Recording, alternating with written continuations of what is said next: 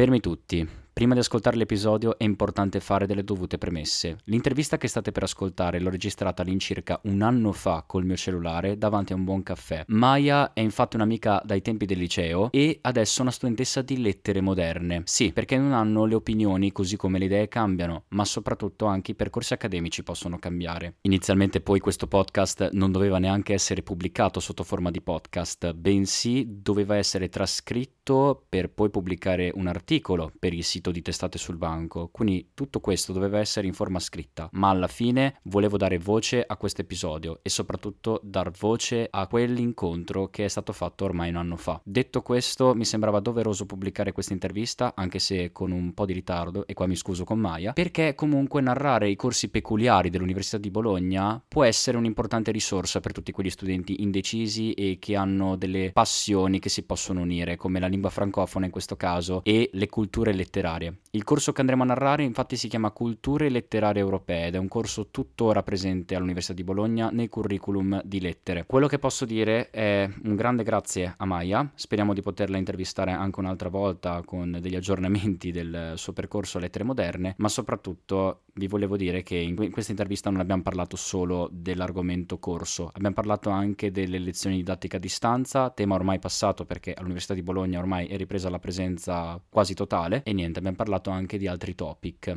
per quanto riguarda la cultura. Detto questo, buon ascolto, l'intervista sarà un po' più breve del solito, ma godetevela tutta. Ciao! Oggi siamo qui con Maya Luisi, studentessa di lettere comparate europee. Eh, aspetta, correggimi se culture sbaglio. Culture letterarie europee. Ok, culture letterarie europee, esatto. Tra l'altro, nel senso, ci racconterà di questo corso perché molto spesso quando si deve scegliere tra i corsi di lettere c'è lettere, lettere classiche e lettere moderne però alla fine c'è questo corso sconosciuto ed è veramente peculiare. Ecco, raccontaci qualcosa di più della tua scelta, perché l'hai scelto innanzitutto? Allora, in realtà l'ho scelto, se devo essere sincera, anche perché non volevo fare greco parliamone. E, ehm, però no, perché mi ha affascinato tantissimo l'idea che um, questo corso, questo curriculum ti dà la possibilità di ottenere un doppio diploma, quindi che apre la possibilità di lavoro in Francia. La cosa particolare di culture europee come corso è il fatto che si possono fare per l'appunto tutti i corsi in una lingua univoca. In particolare tu quale lingua hai scelto? E spiegaci anche la tua, la tua scelta per l'appunto al di là della Francia. Io ho scelto la letteratura francese perché in realtà la letteratura francese al primo anno c'è di standard okay. e poi agli anni successivi ti apri anche letterature comparate, cultura, la letteratura greca, e, però allo stesso tempo ti dà la possibilità di avere più certificazioni linguistiche, infatti sto facendo una certificazione linguistica inglese per avere anche altre strade. Beh, questo è sicuramente interessante anche perché nel senso alla fine le certificazioni non fa mai male e poi soprattutto avere più certificazioni linguistiche ti apre svariate porte. Al di là delle materie diciamo un po' più letterarie, ci sono delle materie un po' peculiari che consiglieresti di seguire magari? Magari nel primo semestre hai seguito delle materie che ti sono piaciute, vuoi parlarci un attimino? Sì, assolutamente. Allora, il primo anno le materie sono abbastanza fisse e quindi diciamo che ci sono cinque corsi e si seguono. E la cosa bella è che dagli anni successivi ci sono tantissimi corsi facoltativi, bisogna appunto raggiungere un, tot di CFU, ma gli esami sono facoltativi e da lì in poi si apre veramente un mondo perché ci sono addirittura letteratura sia greca che tedesca, letterature comparate, ma la cosa bella è che ci sono tanti esami anche di storia dell'arte, storia del cinema e c'è proprio un livello di cultura molto alto, però sempre storia di queste materie. Tra l'altro storia del cinema mi sembra quasi di essere anche al DAMS. Ma infatti fa molto DAMS, la cosa bella è che un po' il, il, sogno era anche fare il DAMS perché ci sono queste materie fighissime e ti dai la possibilità di farle anche a lettere, che è stupendo, ma stupendo, ci sono sì, anche sì. archeologia, egittologia, cioè per dirti. Mamma mia, ci sono delle cose, sì, egittologia non lo sentivo da sì, no, bellissimo. Volevo chiederti innanzitutto come si fa ad entrare per questo corso. Molto avete scelto il KSU, ma punteggio consigliato, soprattutto come ti sei preparata te all'entrata di corso? Allora, eh, non è un numero chiuso e l'università di lettere ha un numero aperto, però c'è una verifica delle conoscenze, in cui alla fine ti vengono dati degli OFA se non superi il test, quindi obblighi formativi. Il test d'ingresso è su grammatica, comprensione del testo e c'è una parte di latino. Latino è una materia da cui non scappi perché c'è in tutti e tre i curriculum. Appunto non limita l'entrata, però si prendono gli obblighi formativi che poi vanno risanati entro il primo anno.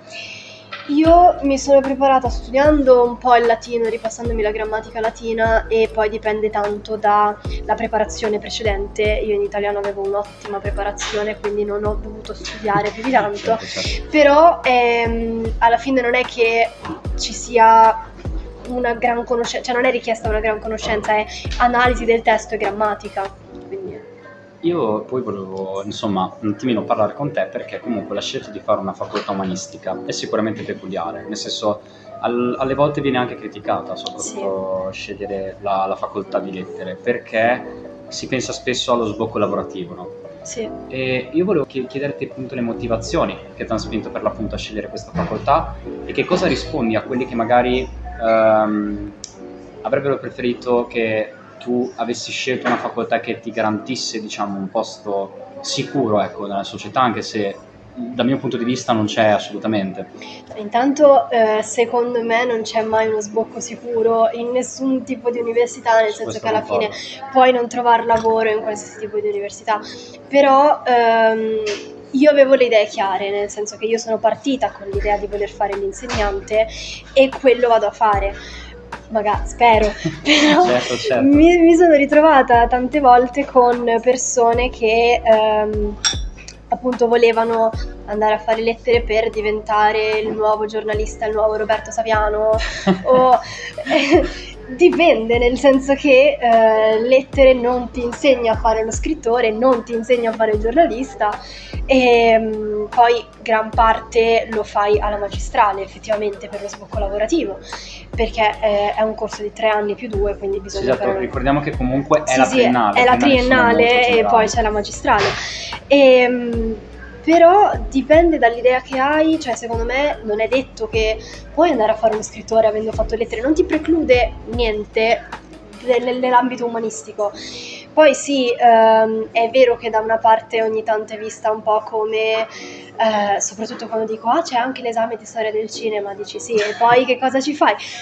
Non è tanto quello, intanto secondo me è importante um, studiare senza chiedersi il perché stai studiando qualcosa. C'è stato un, un, um, un, intervento importantissimo, secondo me, che ha fatto Barbero, che ha detto mh, ai ragazzi deve essere data la possibilità di studiare senza chiedersi a che cosa servirà quella cosa. Studiare per la cultura, per avere quella determinata parte di cultura, che secondo me è bellissimo poi dall'altra parte ognuno sceglie in base a quello che vuole fare. Per me andare a fare l'insegnante la scelta è stata diretta. Sì, sì, assolutamente. Poi la tua citazione è molto sentita perché ehm, anch'io ho sentito una, una, citazione simile. C'è un posto qui a Bologna che si chiama Libri Liberi, eh, dove praticamente la gente in cambio di un libro che è presente lì nella libreria deve lasciare un libro e la, la tizia che lo gestisce ha un'anziana signora che una volta era una professoressa di lettere antiche.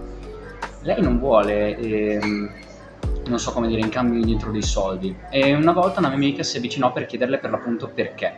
E lei disse: Il sapere rende liberi gli uomini. A me non Bellissimo. interessano i soldi, perché i soldi possono darti una serenità, ma non ti daranno mai la libertà. E questo, questa è una citazione sicuramente molto molto forte, assolutamente. Poi niente, volevo, giusto per concludere qui, volevo chiedere per l'appunto tu, innanzitutto che cosa, che cosa ti piacerebbe diventare? Hai qualche sogno dopo questa laurea? E, al di là vabbè, di studiare a Parigi e di prendere per l'appunto il, il double degree. Um, volevo chiederti per l'appunto qual è il tuo sogno con, con lettere e in che ramo vorresti svilupparlo? Eh, io appunto durante la magistrale vorrei sviluppare il ramo dell'insegnamento perché sì. per me sarebbe bellissimo riuscire poi a lavorare con una classe, riuscire a in qualche modo ispirare qualcuno. Per me, io ho sempre detto che se arrivasse il giorno in cui anche un mio singolo alunno ehm, arrivasse a dirmi non ho quasi mai aperto un libro volentieri, cioè l'ho sempre fatto solo perché me l'hanno detto dei professori, però con lei l'altro giorno per caso magari stavo studiando per la sua materia e poi ho letto il capitolo dopo, che non era da fare. Per me sarebbe una cosa bellissima. Io ho sempre letto tanto, ho sempre creduto tanto eh, nell'importanza di una cultura. Una volta mi hanno chiesto quando sono andata a fare lettere, ma perché a cosa serve Dante? Non è, cioè, e lì io ci sono rimasta un po', non sapevo neanche che risposta dare perché il punto non è a cosa serve Dante in un ambito lavorativo, il punto è sapere, conoscere per crearsi un'opinione Certo. in qualsiasi cosa. Ed è proprio un bagaglio culturale, tutto può essere un bagaglio culturale, anche in realtà dall'altra parte a che cosa serve saper fare un logaritmo.